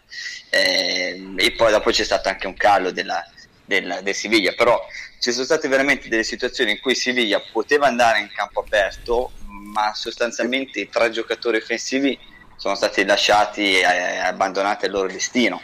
Tra l'altro un Siviglia che nel secondo tempo ha cambiato addirittura modulo è passato sì, 3-4-2-1 che diventava un uomo davanti alla difesa sì. sostanzialmente era un 5-4-1 cioè nel senso era ancora maggiormente sette, coperto 7 7 sì, An- anco, ancora più due. basso ancora più basso se possibile sì. che aveva 6 uomini e uno davanti quindi sì, in, me- in, mezzo non si passava in mezzo non si passava era proprio una cosa ma ripeto per carità assolutamente legittimo il, il, il discorso che, che, che, probabilmente insomma siamo stati colti un po' tutti di sorpresa e semmai probabilmente bisognava cambiare un po' prima, bisognava cambiare, eh, però mh, credo che sia abbastanza chiaro che in questo momento Allegri non è convintissimo della fase difensiva questo si può concordare sì, su questo? Sì, assolutamente. Io, io, credo che lui sia alla ricerca di, dell'equilibrio perduto, diciamo così, perché in realtà cioè, rendiamoci conto che comunque abbiamo perso un giocatore come Pogba che dava un equilibrio completamente Ma diverso. Po- posso, posso fare una provocazione, cioè, che... Harry? Cioè, è vero, abbiamo perso un giocatore come Pogba, ma in realtà secondo me è il meno determinante. Cioè, No, eh, Antonio, è meno determinante, ma è, è un no, per l'equilibrio che, intendo. Che gli altri otto, eh, eh, ma, ma, gli altri giocatori cioè, erano abituati sì, ad sì, avere sì. Un, un, certo tipo di, eh, sia nella fase di, di, non possesso che nella fase di possesso. Quindi adesso lui deve cercare di reinserire Pjanic, che interpreta il ruolo in maniera completamente diversa, lo ha anche detto lui, perché va sempre centrale, va sempre tra le linee eh, cioè, interpreta, com- eh, come ha detto bene il prof prima, cioè, è uno che recuperi eh, tantissimo nella fase offensiva, ma perdi nella fase eh, di non possesso, quindi nella fase difensiva, e lì lo devi, diciamo, ri- devi riequilibrare la squadra e deve trovare la chiave. Guarda, il, conce- il concetto era questo. Lì come mezzala nei, nel 3-5-2. Sono, ecco. sono Ma... d'accordo. Il discorso il concetto era questo. Eh, l'anno scorso, però, gli stessi problemi eh, li abbiamo avuti fino al rientro di Marchisio. Quest'anno, ecco. secondo me, stiamo avendo Eccolo. dei problemi di equilibri perché manca Marchisio. Auguriamoci che, che, sia quello il problema perché tanto fra un mese, un mese e mezzo, quanto sarà, eh, tornerà di nuovo a disposizione. Ma a me sembra che l'uomo decisivo per gli equilibri del centrocampo de, de, di Allegri sia assolutamente lui. Ma soprattutto certo. perché manca Marchisio che è l'equilibratore della Juventus. Cioè, sai, a Samoa al posto di, Pogba più o meno li trovi gli equilibri, eh? non, non ecco. hai la ecco. stessa qualità, però li trovi gli equilibri. Ma anche Pianici con Marchisio gli equilibri anche. li trovi più facilmente. Anche. Il fatto è che Lemina non ha quella, già in fase di possesso palla, cioè nel senso non ha il lancio, ha perde magari qualche volta dei palloni che gridano vendetta, anche ieri ne ha perso uno nel primo tempo, che Allegri si è visto bestemmiare in aramaico eh, dalla panchina. Eh, sì. Ha qualche difficoltà a verticalizzare, cioè nel senso anche in fase di, di possesso non ti riesce a portare quell'ordine che è necessario e difficilmente va a sostegno di chi ha la palla. E, e queste è, sono caratteristiche e difficoltà di un ragazzo che eh, l'anno scorso ha avuto diverse problematiche legate agli infortuni e sta imparando a fare un ruolo che non è propriamente il suo. E si, vede, io, si vede, sia con la palla che si vede anche con noi. No, non l'ha mai fatto, prof, non l'ha mai fatto. Eh, diciamo no, ma Lemina è un centrocampista box to box che tira bene da esatto, fuori. Cioè, esatto, è, esatto. Quindi è, in questo momento è inadattato. È il sostituto naturale di Khedira. Cioè, eh, non... Lemina è inadattato che sta provando è un condogbia, è un condogbia e quindi hai queste difficoltà qui, cioè nel senso che comunque ti manca un giocatore d'ordine e di equilibrio davanti alla difesa. E questo però è un problema che, che, non, che non, risolvi perché non, hai, non, hai, non, sei riuscito a colmare quel buco eh, nel mercato e quindi dovrai in qualche modo per un altro mese e mezzo fare in qualche altra maniera. Ma Allegri fa la... il gioco delle coppie di solito quando ha dei problemi di equilibri, no? Quindi quello di eh, schierare assieme Evra e Asamoah piuttosto che Alexandro e, e Pjanic. È un gioco delle coppie. Se volete, eh, mando anche la clip relativa a questi due giocatori e come l'ha vista Allegri. Vediamo, vediamo, sentiamo la clip. La scelta è che Pjanic nel secondo tempo, quando è entrato insieme a Alexandro, ha dato un, una buona qualità e, e Alexander ha dato una buona intensità, però il primo tempo è stata un'altra partita dove tutti e due, 22 giocatori correvano a un'alta velocità, soprattutto in una fase di pressione dove c'erano pochi spazi. Evra, che è uno che spinge un po' meno di Alexandro, Asamoah è uno che mi dà un pochino più di profondità e mi attacca più l'aria. Come caratteristiche Differenza con Alessandro e Pianic. Pianic è uno che più gioca, Alessandro è uno che più eh, fa quasi la sinistra, la vecchia alla sinistra. Quindi è stata una scelta e poi durante la partita ho cambiato perché nel momento in cui loro erano calati avevo bisogno di più qualità vicino all'aria e più spinta dalla parte sinistra, nonostante che Evra abbia fatto una buona partita. Beh, eh, non, c'è, non, c'è, molto da dire, direi, no? Cioè, mi sembra che abbia detto esattamente quello che vede lui, che non è necessariamente quello che vediamo noi, eh, questo va detto. Però eh, la sua spiegazione dal suo punto di vista non, non, non torce un pelo. Cioè, posto che tu voglia mantenere eh, questo assetto, diciamo, il 3-5-2, e lo manterrai proprio perché i tre difensori centrali che hai te non li ha nessuno, e quindi finché ce l'hai... Eh, Giochi così. Giochi così e non c'è niente da fare. Ma eh, qui ci sono alcuni commenti dei nostri, lettori, dei nostri ascoltatori, diciamo, no? eh, uno dice Asa attacca più l'area di Pjanic, ma siete d'accordo? Sì, siamo d'accordo perché Pjanic non è sicuramente un giocatore di inserimenti. Nel senso, che, fa, nel senso che attacca senza palla, quello vuole dire. Eh, esatto. Cioè, però Pjanic senza palla è, è, nullo, ragazzi, sia in attacco che in difesa. Eh, Diciamolo. Però non è del tutto vero perché no, una partita con Siviglia no. eh, eh. cioè la partita con Sassuolo a parte il eh, gol a parte il gol che è arrivato comunque sì sì di Pjanic cioè, il gol è arrivato su un inserimento ha preso la traversa e poi dopo era lì e anche no, nel secondo poi... tempo c'è stato un inserimento senza palla sul lancio di Bonucci che ha messo in mezzo per Dybala quando poteva tirare. No, ma poi eh. si sa mettere sempre nella posizione giusta per ricevere la palla, è questo che lo di- Allegri lo dice più volte eh, e dice non l'ho messo il primo tempo praticamente, io la leggo così, perché il ritmo era altissimo e non mi fido Ma della sua fase difensiva è un, è un trequartista, quindi è normale che abbia dei tempi diversi, la capacità di posizionarsi cioè, meglio rispetto ad Asamoah che faceva il terzino fino all'anno scorso, sì, sì. lo ricordo. Sì, sì.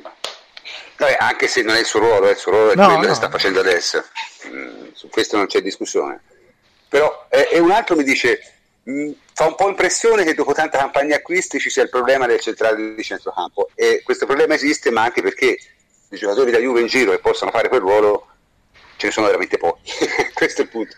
Dai, ehm, a, a essere sinceri, proprio veramente noi, pochi.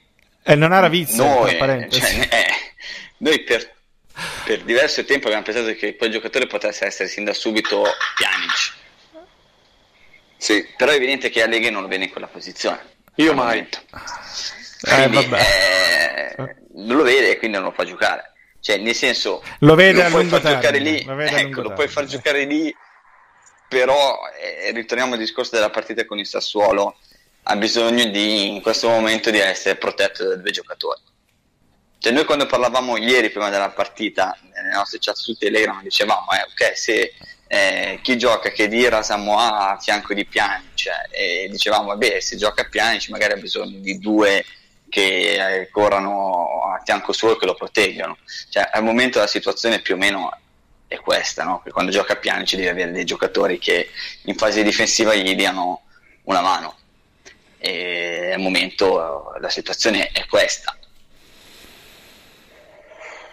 Sì, eh, ripeto, ci sono, ci sono delle cose da aggiustare. Io non voglio nemmeno parlare di problemi perché veramente mi sembra ridicolo parlare di problemi quando la partita di ieri è una partita che hai totalmente dominato contro il Siviglia che non è una squadretta eh, e che potevi tranquillamente vincere. Non hai vinto principalmente, io insisto, al di là di tutti i ragionamenti tattici che ne abbiamo fatto, perché hai sbagliato dei gol facili. Quindi questa è la, è la- è la banale realtà. Eh sì, perché probabilmente prof nel primo tempo facevi quel gol con Kedira, eh, così come è successo in- nelle prime due partite di campionato. E... la partita Oh, si apre. eh. eh, a posso dire una cosa, posso dire una cosa, a mio avviso, proprio per quanto riguarda il mercato, questa è un'analisi superficiale sicuramente, però è un giochino. Guarda, se fosse, ci fosse stato Witzel in organico ieri al posto di eh, in rosa, in formazione, al posto di Asamoah, non, sarebbe sta- non avrebbe risolto i problemi eh, della Juventus. Matuidi forse sì. Perché Ma Matuidi sì, perché è un giocatore è un che corre giocatore che tanto. corre, si inserisce, lui sì che se- eh, fa quello che avrebbe dovuto fare Asamoah che non è riuscito a fare ieri. Eh, Witzel ah, mi, mi pare abbia altre caratteristiche. Ecco, Sì, anche a me, ma in realtà di giocatori che possano fare quel ruolo di centrale basso come lo fa Marchisio, io in tutta Europa ne vedo uno, che c'è al Barcellona. Eh, eh, non te lo dà, sì, sì, ma infatti anche, anche questo, né Matuidi eh, né Witzel avrebbero permesso di trovare un equilibrio tattico con Pjanic in campo, probabilmente. Ma l'unico più o meno è gioca in Germania, gioca nel Wolfsburg perché è disgustato. anche quelle, anche quelle sì. è forse l'unico che con caratteristiche diverse e con una qualità sicuramente minore rispetto a quelle di Marchisio, ma che ha le caratteristiche di Oh, giocatore ripeto, al ripeto, difesa. fra un mese e mezzo torna Marchisio, eh, quindi... Infatti.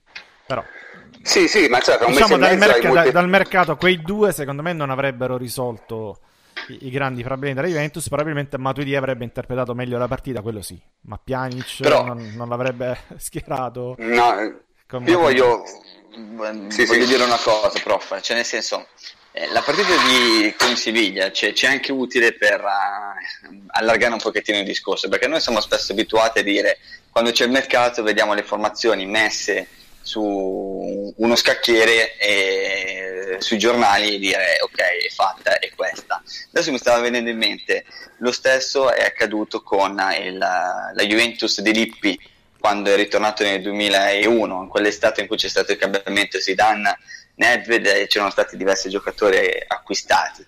E la partita fortissimo e tutti aspettavano chissà che cosa e poi ci sono state difficoltà. Cioè, questo per dire che mh, tempo sempre per sistemare alcune questioni che possono essere dettagli ma che poi dopo risultano essere fondamentali. Giochi solamente col campo e, e lo aggiusti lavorando partita dopo partita ed è un bene che a settembre si giochi così tanto perché eh, ti accorgi di problematiche ed hai la possibilità di correggerle eh, vedendo proprio e verificando quello che durante le partite non funziona. Cioè, ecco, va benissimo che in cioè, va anche bene che in questo momento Allegri si sia accorto, abbia verificato che con Pjanic ci possono essere dei disquilibri difensivi. Ed è compito suo cercare eh, una quadra aspettando Marchisio, poi con Marchisio sarà diversa, ma è altrettanto chiaro che la Juventus migliore e che deve essere quella titolare è quella con Alexandro e Pjanic. Da- Davide, due mediani siamo... non li vedremo mai, giusto? Ci posso rinunciare no, a vita? Mm, mm, credo di no, cioè nel senso il centrocampo a due non lo vedrai mai. No. Eh, cioè, Beh, eh, io non, piedra, non piedra sopra, piedra cioè, sopra, senso, Davide. Mh, sai, quella, quella, bellissima tesina che aveva fatto Allegri ai tempi, lui parlava anche del triangolo rovesciato, quindi con due mediani come un trequartista. Non so se in questo momento c'è la situazione ideale per la Juventus. Eh, però se Piani ce lo vedi come giocatore che occupa spesso lo spazio centrale, eh, qualcosa devi fare per, per sistemarlo. Ma o insisti e lo fai diventare all'interno di centro-sinistra come vuoi tu, oppure cerchi di fare qualche piccolo adeguamento. E secondo me lo puoi fare avendo anche giocatori adatti. Eh. Ripeto, Chedira nel Real Madrid per anni ha fatto la, la, l'altro mediano nel 4-2-3-1 di Mourinho e lo ha fatto molto bene. Sono perfettamente d'accordo, però eh, io credo che queste cose però sono anche un po' tipiche nostre italiane, sia dei tecnici sia di noi che ne parliamo, perché oggettivamente non è che in Europa si preoccupino così tanto dei problemi di equilibrio. Eh. Io, eh, questo è il nostro che... problema. No? Cioè, eh, beh, se, eh, io per dire, penso che sia di essere stato abbastanza chiaro. Secondo me si sono ingigantiti un po' troppo i problemi con il Sassuolo perché alla fine con una buona squadra perché comunque ha battuto oggi l'Atletico Bilbao ed è una squadra con delle idee buone dal punto di vista offensivo è concesso relativamente poco. Una partita che veramente dallo stadio avevi la sensazione di aver messo in ghiacciaia perché eri perfettamente in controllo. Hai preso un gol su, su un errore e ci sta avuto, hanno avuto una palla gol su un altro corner e su un'imbucata centrale poi dopo sei stato bravo in difesa. E quella squadra se ti permetteva di vincere 9-3, eh, magari come Sevilla ti avrebbe permesso di vincere 5-1, 5-2. Ora è difficile, difficile ieri, eh, comunque, perché Siviglia non aveva tanta voglia di farsene fare 5. Io credo addirittura avrebbero difeso l'1-0, perché credo che l'unica cosa che volesse evitare San Paolo è di prendere la goleada. Cioè mi pare evidente da come si è messo in campo. Mm, quindi aveva il terrore di prendere la goleada. E, Assolutamente, e dopo un quarto d'ora perdevano tempo, quindi... Eh, quindi solo, solo, è venuto a, a, fare solo quello, nemmeno a non perdere, cioè se perdeva 1-0 gli stava quasi bene, capito? Solo a, a, non golea, a, non subire la goleada perché sarebbe stata ovviamente per loro disastrosa. Eh, ripeto, noi siamo, noi siamo, dice, qui uno dice in Europa non si preoccupano tanto degli equilibri quando lo scorso anno la svolta del Real Madrid è stata eh, lo, sta, lo stavo per dire eh, però, è vero è però ragazzi diciamo guarda, che non si preoccupano guarda, però quando la trovano è meglio sì, sono d'accordo, però ragazzi, rendiamoci anche conto in che squadra è stato inserito Casemiro, eh? cioè, senza, senza Casemiro sì, non sì, giocavano. cioè, senza Casemiro era una roba diciamo improponibile dal punto di vista tattico. Quindi, sa, sì, sì. Non è stata una, cosa... grandissima intuizione, dici No, ma voglio dire, nel senso, con Casemiro era una squadra normalmente squilibrata, senza Casemiro era una roba da Folle. era un'armata Brancaleone, cioè sì, l'interesse sì. è tutta lì. Ora in Italia noi siamo molto più, ripeto, è un bene, è un male, non lo so, ma d'altronde la nostra scuola, cioè quello di preoccuparsi sempre e costantemente di queste considerazioni, di questi equilibri. Questo in qualche maniera secondo me ci limita, in qualche maniera però sicuramente ci avvantaggia perché ti permette probabilmente anche di giocare delle partite che altre squadre, anche più forti di te come organico, non sono in grado di A giocare. A volte ti fa colmare il gap, sì. Come scusa? A volte ti fa colmare il gap tecnico che c'hai con... Esatto, a volte ti fa colmare il gap tecnico. Perché, perché poi insomma, la, la, la, realtà è sempre quella, che c'hai un gap tecnico in questo momento con le altre, quindi... Sì, non, non altissimo, eh. E, e, non col Siviglia. No, no, parla, Però... parlavo del calcio italiano, parlavo del calcio italiano. Sì, sì, ma in generale, insomma... Eh...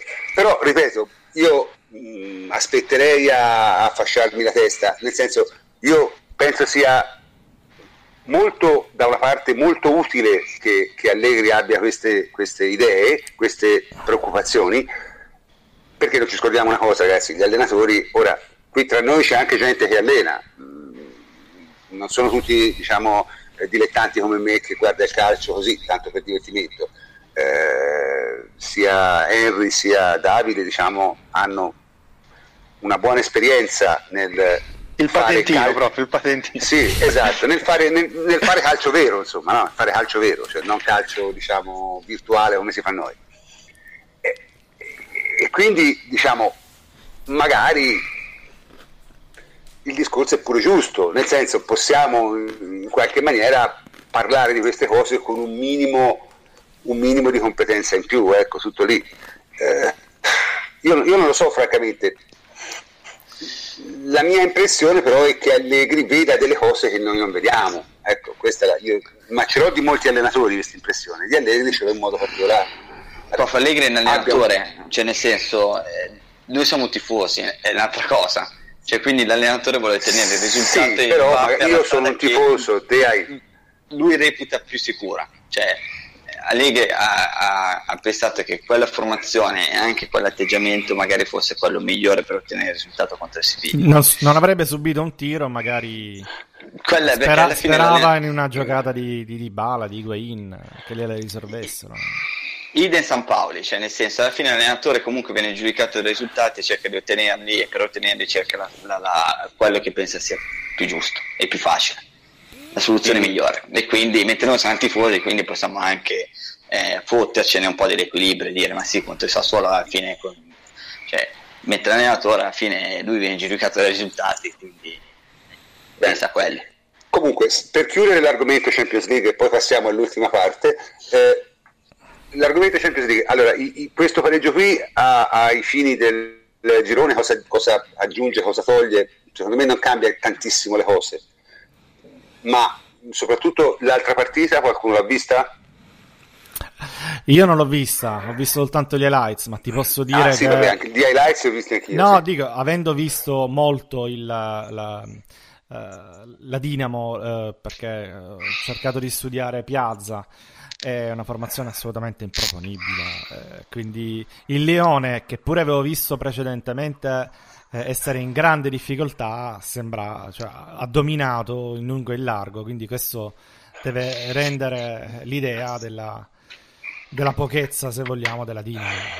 Se la Dinamo due giocatori buoni aveva, eh, li ha venduti eh, tutti e due. Quindi... E non li ha sostituiti soprattutto. Cioè, no, no. Neanche, neanche, neanche, con la fi- neanche facendo finta, proprio zero. Sì, sì, arrivano, no. arrivano. Arrivano l'anno prossimo. Sì, cioè, loro, prossimo. loro hanno i 98 buoni. Eh, vabbè, quest'anno, quest'anno non c'è. Eh, beh, loro sono così, lo so, cioè, non è che... Sì, sì. Certo. sì, No, no, ma sicuramente poi... Eh, per quello che riguarda il, Leone, il Leone l'ho visto male, ti devo dire la verità, l'ho visto un paio di volte in Liga 1 e l'ho mm, visto mm. veramente male. È una squadra Ma io, questo, questo, per me è un girone che la Juve deve, in cui deve fare 13-14 punti. Tra l'altro hanno preso De Bayor, pare. Io... Ecco. Sì, che però tanto contro di noi non può giocare, quindi... No, ma, dico, sa- ma, sarà titolare probabilmente del Lione, questo vi deve eh, rendere, far rendere conto della, del livello. Beh, c'hanno la casetta comunque che è bravo, eh. E basta, cioè, aggiungerei, sì. C'hanno la casetta e basta, sì.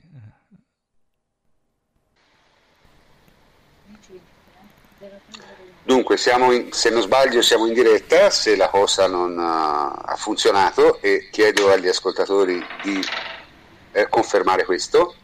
Eh, chiaramente eh, chiunque si voglia collegare deve usare l'altro link perché adesso apparirà un altro link.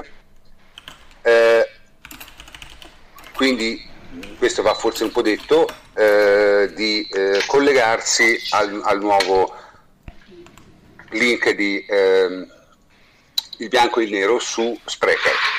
Dunque, eh, per quello che si può dire, eravamo rimasti con l'ultimo argomento a disposizione che era ovviamente la partita con l'Inter e quando ci stavamo per divertire dopo un'ora e mezza di trasmissione serissima è saltata ogni cosa e questo è in un certo senso il contrappasso di questa settimana. Comunque, per introdurre, per, eh, sì, sì, per introdurre, per introdurre l'Inter, eh, dunque quello che noi eh, possiamo dire è che stasera per esempio si sono coperti di guano. Hanno perso in casa 2-0 con una squadretta israeliana. Io l'ho vista un po', hanno giocato veramente male, dice sì ma non era l'Inter titolare, certo non era l'Inter titolare ma 2-0 in casa contro il Beersheba non, non esiste di perdere, proprio una cosa fuori, fuori dal mondo. In ogni caso eh, sarà una partita piuttosto importante, non tanto per motivi diciamo legati al campionato, perché credo che eh, non ci siano grandi problemi da questo punto di vista, ma eh, penso che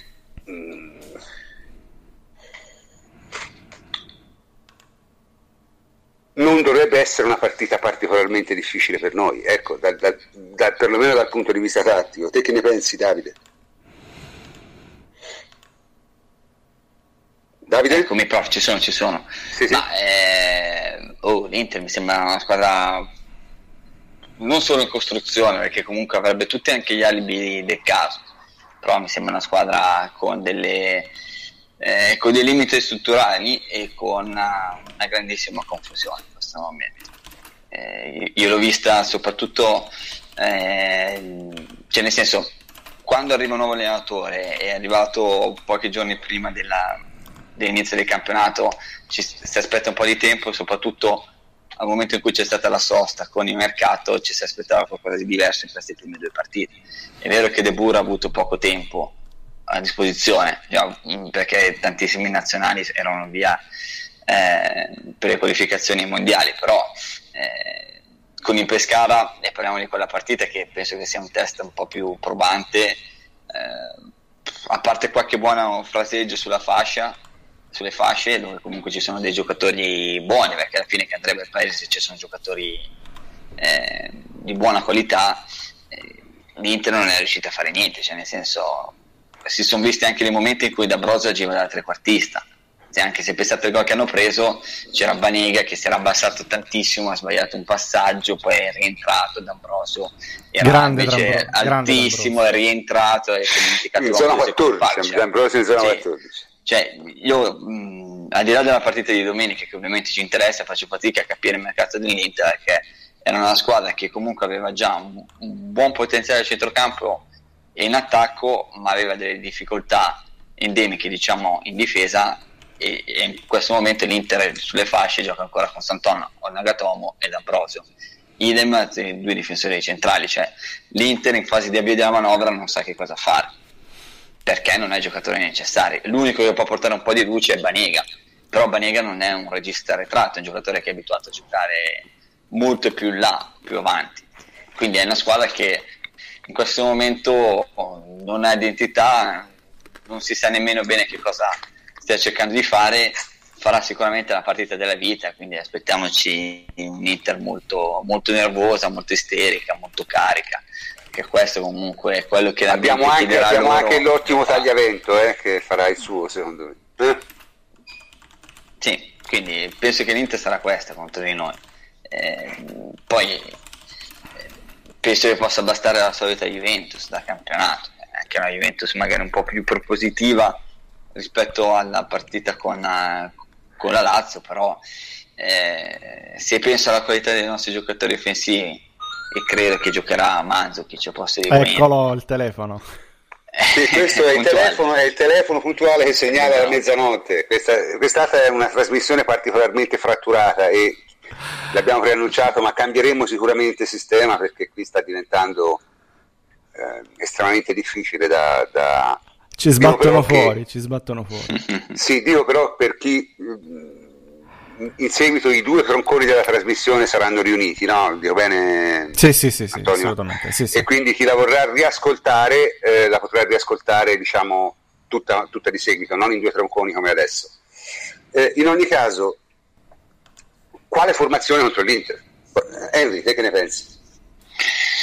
Ma contro l'Inter io credo che io farei giocare quadrado sicuramente perché loro hanno grossa difficoltà da quella parte, quindi quadrato a destra. E poi penso che farà un po' di turnover Allegri, avanti giocherà probabilmente Mandzukic.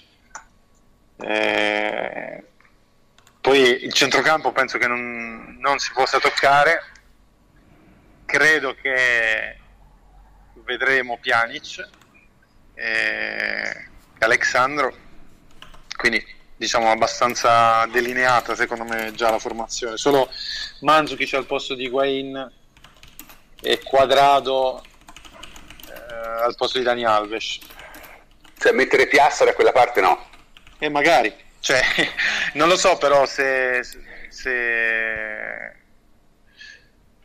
se Allegri eh, proprio per fatto fino adesso sia disposto a, a inserire il ragazzo che insomma 5 minuti alla volta fa fatica a, di- a dimostrare quello però penso che avrà il suo tempo quando è entrato col Siviglia ha dimostrato che insomma tocca la palla è sempre pericoloso è sempre eh, Tra l'altro, e qui lo, qui lo- qui lo diciamo, c'era un rigore clamoroso su Piazza. Sì, assolutamente, assolutamente. Cioè, rigore clamoroso. Cioè, tutte e due le mani addosso. eh, No, e la gamba soprattutto, tutte e due le mani sì, la ma gamba. lo spinge e lo, e lo- e lo butta giù Cioè, con la gamba. mm, Queste sono le cose che io, mm, però ripeto, eh, eh, le attribuisco assolutamente al- alla assinaggine media dell'arbitro europeo e sono veramente degli asini. Sì. Però insomma è, è veramente, si vede delle cose a volte veramente bizzarre. Chiusa questa brevissima parentesi, in ogni caso... Ecco, io, io- quello- finisco. Quello che non mi aspetto è cioè, sol- la solita alternanza che fa Allegri sulle fasce, no? che mette di solito uno magari un po' più difensivo e l'altro più offensivo, a seconda di quello che sia eh, quadrato, Liechtenstein, eccetera. Io credo che bisogna giocare con due offensivi. Sì, io, io ho sentito, io ho sentito l'intervista di Chiellini eh, quando ha parlato, non so, forse abbiamo anche quel contributo, chiedo la regia. No, non ce Eh, l'abbiamo, non ce l'abbiamo più. Non ce l'abbiamo, non ce l'abbiamo. Bene.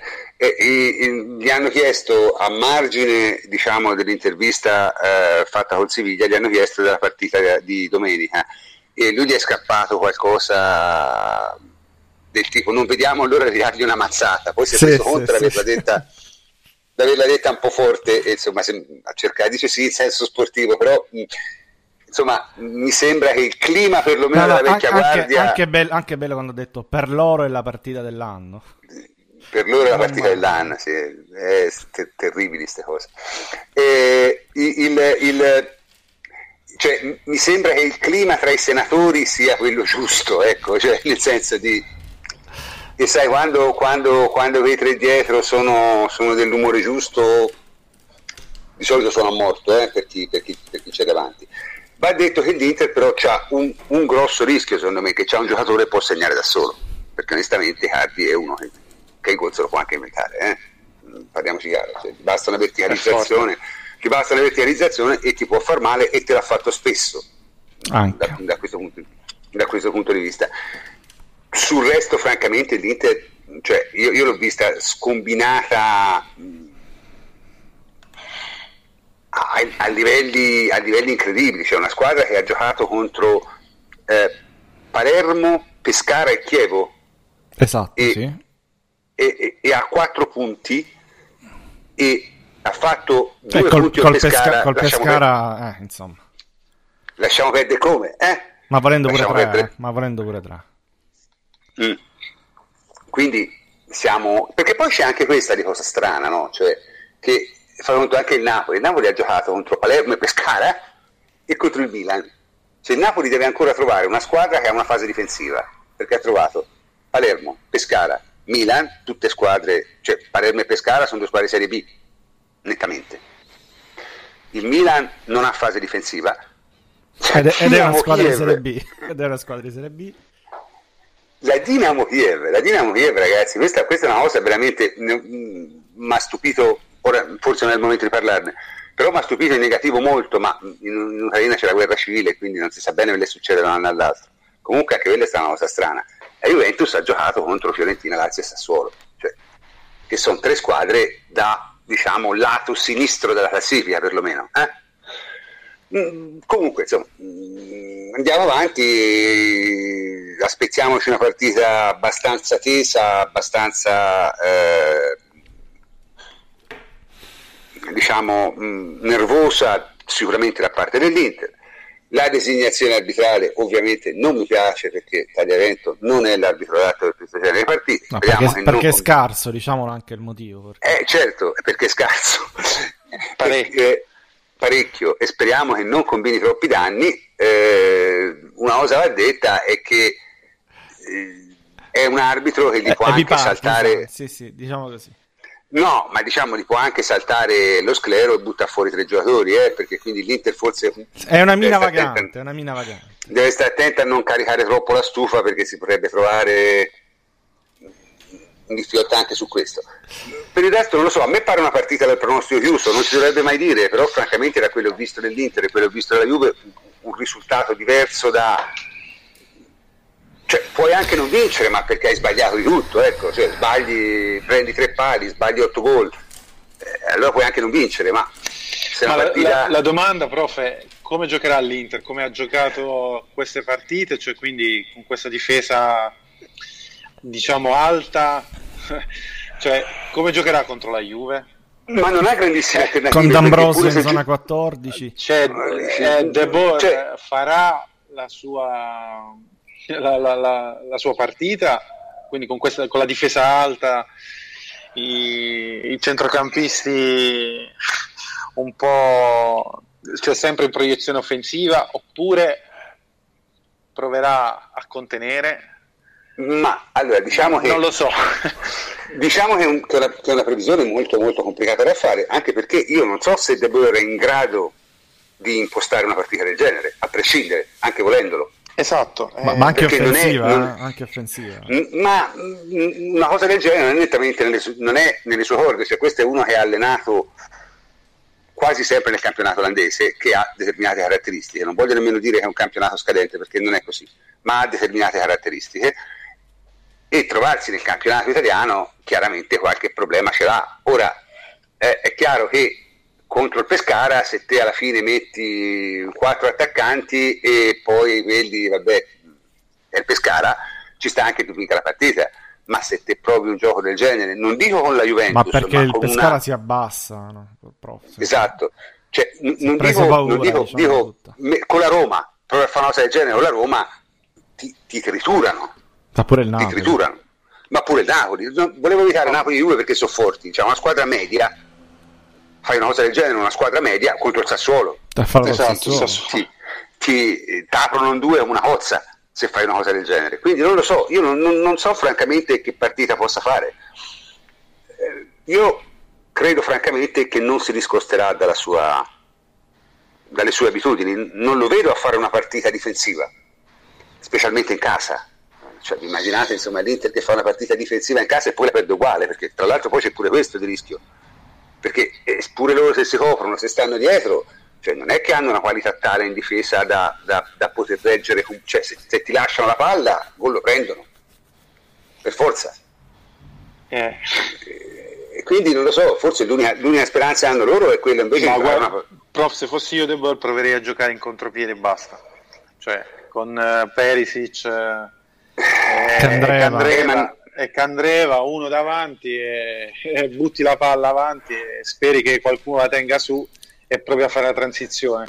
Eh, però io credo che lui non farà questo, anche io sono d'accordo con te. non è nelle sue corde. Sì, la sua mentalità non è quella e, e quindi Vabbè, cioè, non lo voglio non, dire non per credo, non... perché io sono scaramantico, però non lo dico, però sì. insomma. Io, ecco, io non credo che sarebbe in grado di, di, di diciamo, spiegare una partita del genere, cioè di impostare una partita del genere. Non, non sarebbe in grado, ma non perché non sa fare l'allenatore, semplicemente perché è talmente al di fuori eh, de, delle sue idee che proprio non ci ha mai, credo, neanche pensato a fare una partita sì, in cui ti butti la palla avanti e speri che Icardi faccia un, un miracolo.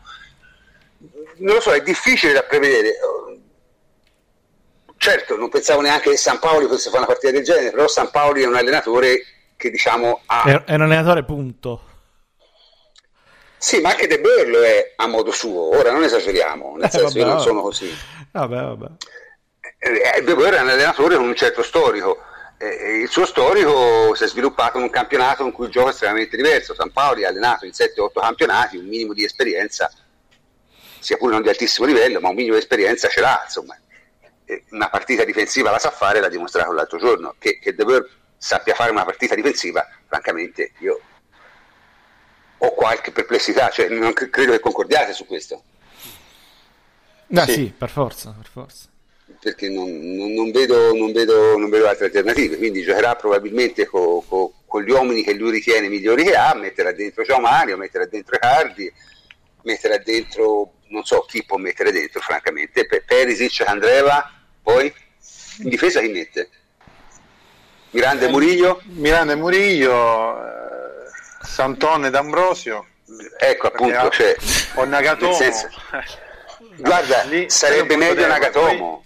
Cioè per loro sarebbe Nagatomo. Anche e... secondo me, anche secondo me. È il meno peggio è il meno peggio, cioè ogni tanto fa qualche, fa qualche fesseria difensiva, però è, è, uno dedicato, cioè giustamente giapponese, insomma. È, uno, è uno che insomma, dai un compito tattico, lo esegue, ma mm. eh, cioè, veramente giocare con Sant'Onne D'Ambrosio e, e, e, due, e, due, come Miranda e Murillo in campo aperto corri di eh, ma soprattutto quello, prof. Io l'ho visti veramente male in campo aperto. Saltati come birilli. Eh, vabbè, no, ma so... la, la, curiosità è anche il È difficile per cioè... chiunque, è eh, difficile per chiunque quando Centrocampo chi gioca? Medel? E Medel è il eh, portoghese. Eh, poi... È il portoghese. Quindi a due?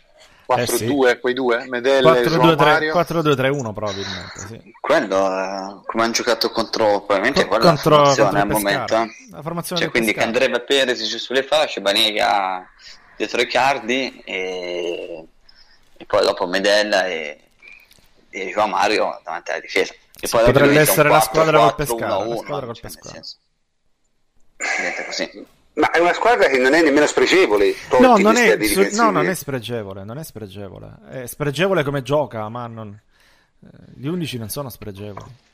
Tranne i due terzini, cioè, però voglio dire poi... I due esterni difensivi sono indecenti, ma eh, non è nemmeno una squadra spregevole, però è evidente come ancora non, non, non ci siamo.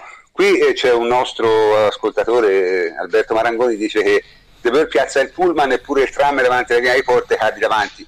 Ecco, io ripeto, non lo credo, non credo perché ehm, non credo sia facile di farlo. Cioè, magari prova a farlo e gli viene pure peggio.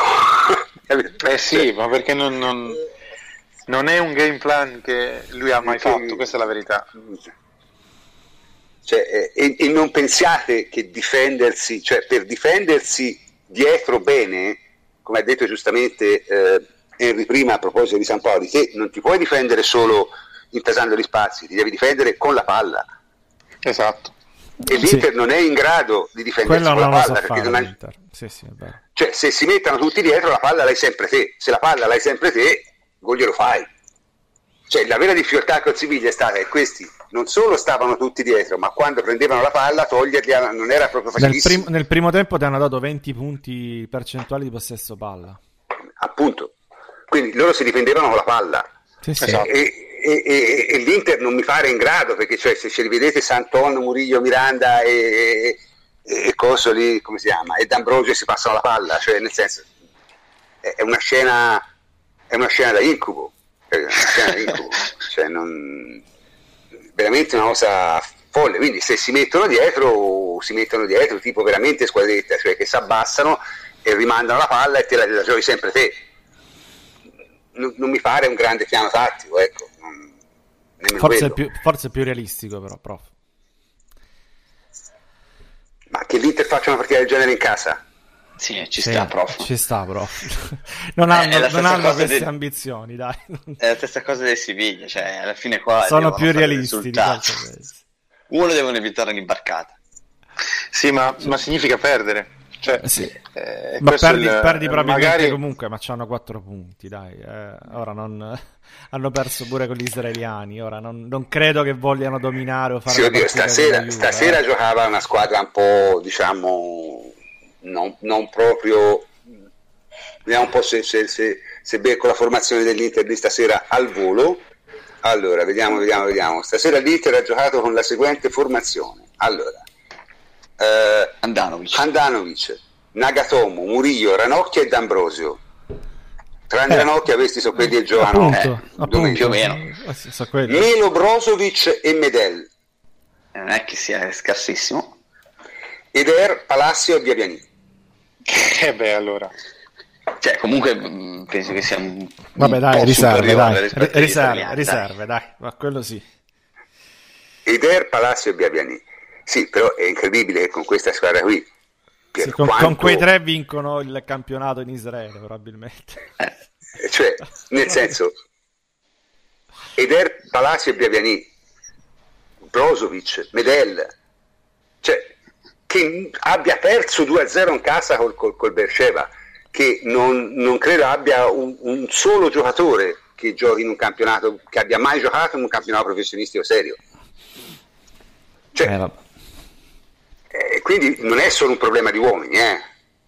Non è solo un problema di uomini. Cioè, ma d'altra parte Eh. non è l'unica squadra che ha fatto una figuraccia oggi, no? Anche, anche il Manchester, Uh, che pure aveva, Manchester. che pure aveva il più Manchester, il. Manchester, parliamone, pa- parliamone, parliamone, come si suole dire, perché, perché non bisogna parlare del Manchester? Allora, il Manchester ha perso 1-0 col Feyenoord, che non è però una squadra, cioè il Feyenoord non, non, so- non è gli israeliani, non è nemmeno uno squadrone, però non è una squadraccia. Eh, c'ha, giocatori buoni, c'ha, sempre Kate che, che continua a imperversare, c'ha Elamadi, c'ha Vilena, insomma, non, non ha proprio giocatori spregevoli il, il Feyenoord. E il eh, Manchester gioca la seguente formazione: De Gea, Darmian, Smalling, Bailey e Rojo. Ora già Rojo, terzino, una cosa a me mi impone. Poi Schneiderlin e Herrera, Mata, Pogba e Martial e Rashford. Cavolo. Beh, era Cioè- il titolare, eh? Siamo molto vicini. Beh, no, insomma, Mata non è titolare, Martial non è titolare, Beh, però insomma, voglio dire, una squadra. Dai, eh, 8, 8 undicesimi c'erano. Eh, sì, sì, sì. Sì, ma ha cambiato un difensore, ha cambiato uno dei tre cent- dietro le punte. un paio di attaccanti, dai.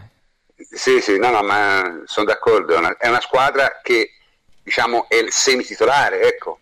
Mm, sai, il solito discorso, magari dai, eh, se, se si guarda la Juventus, la Juventus cambia più uomini e, e comunque ti sembra sempre la squadra titolare, perché questa è la cosa buffa, no?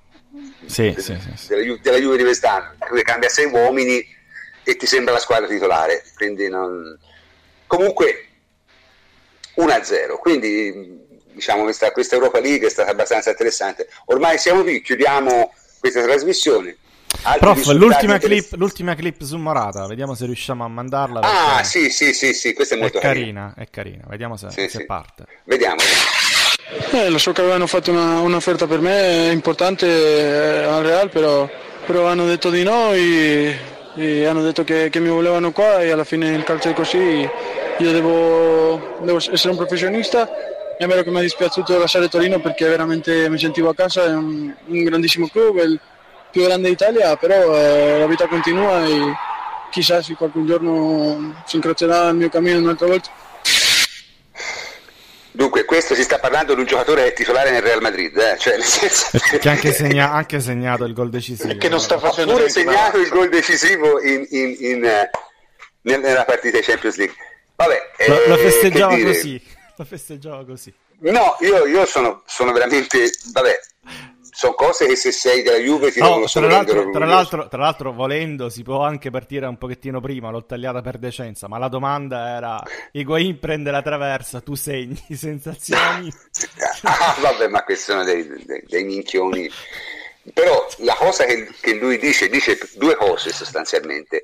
La prima è che la Juventus ha fatto un'offerta per tenerlo, cosa che si sospettava.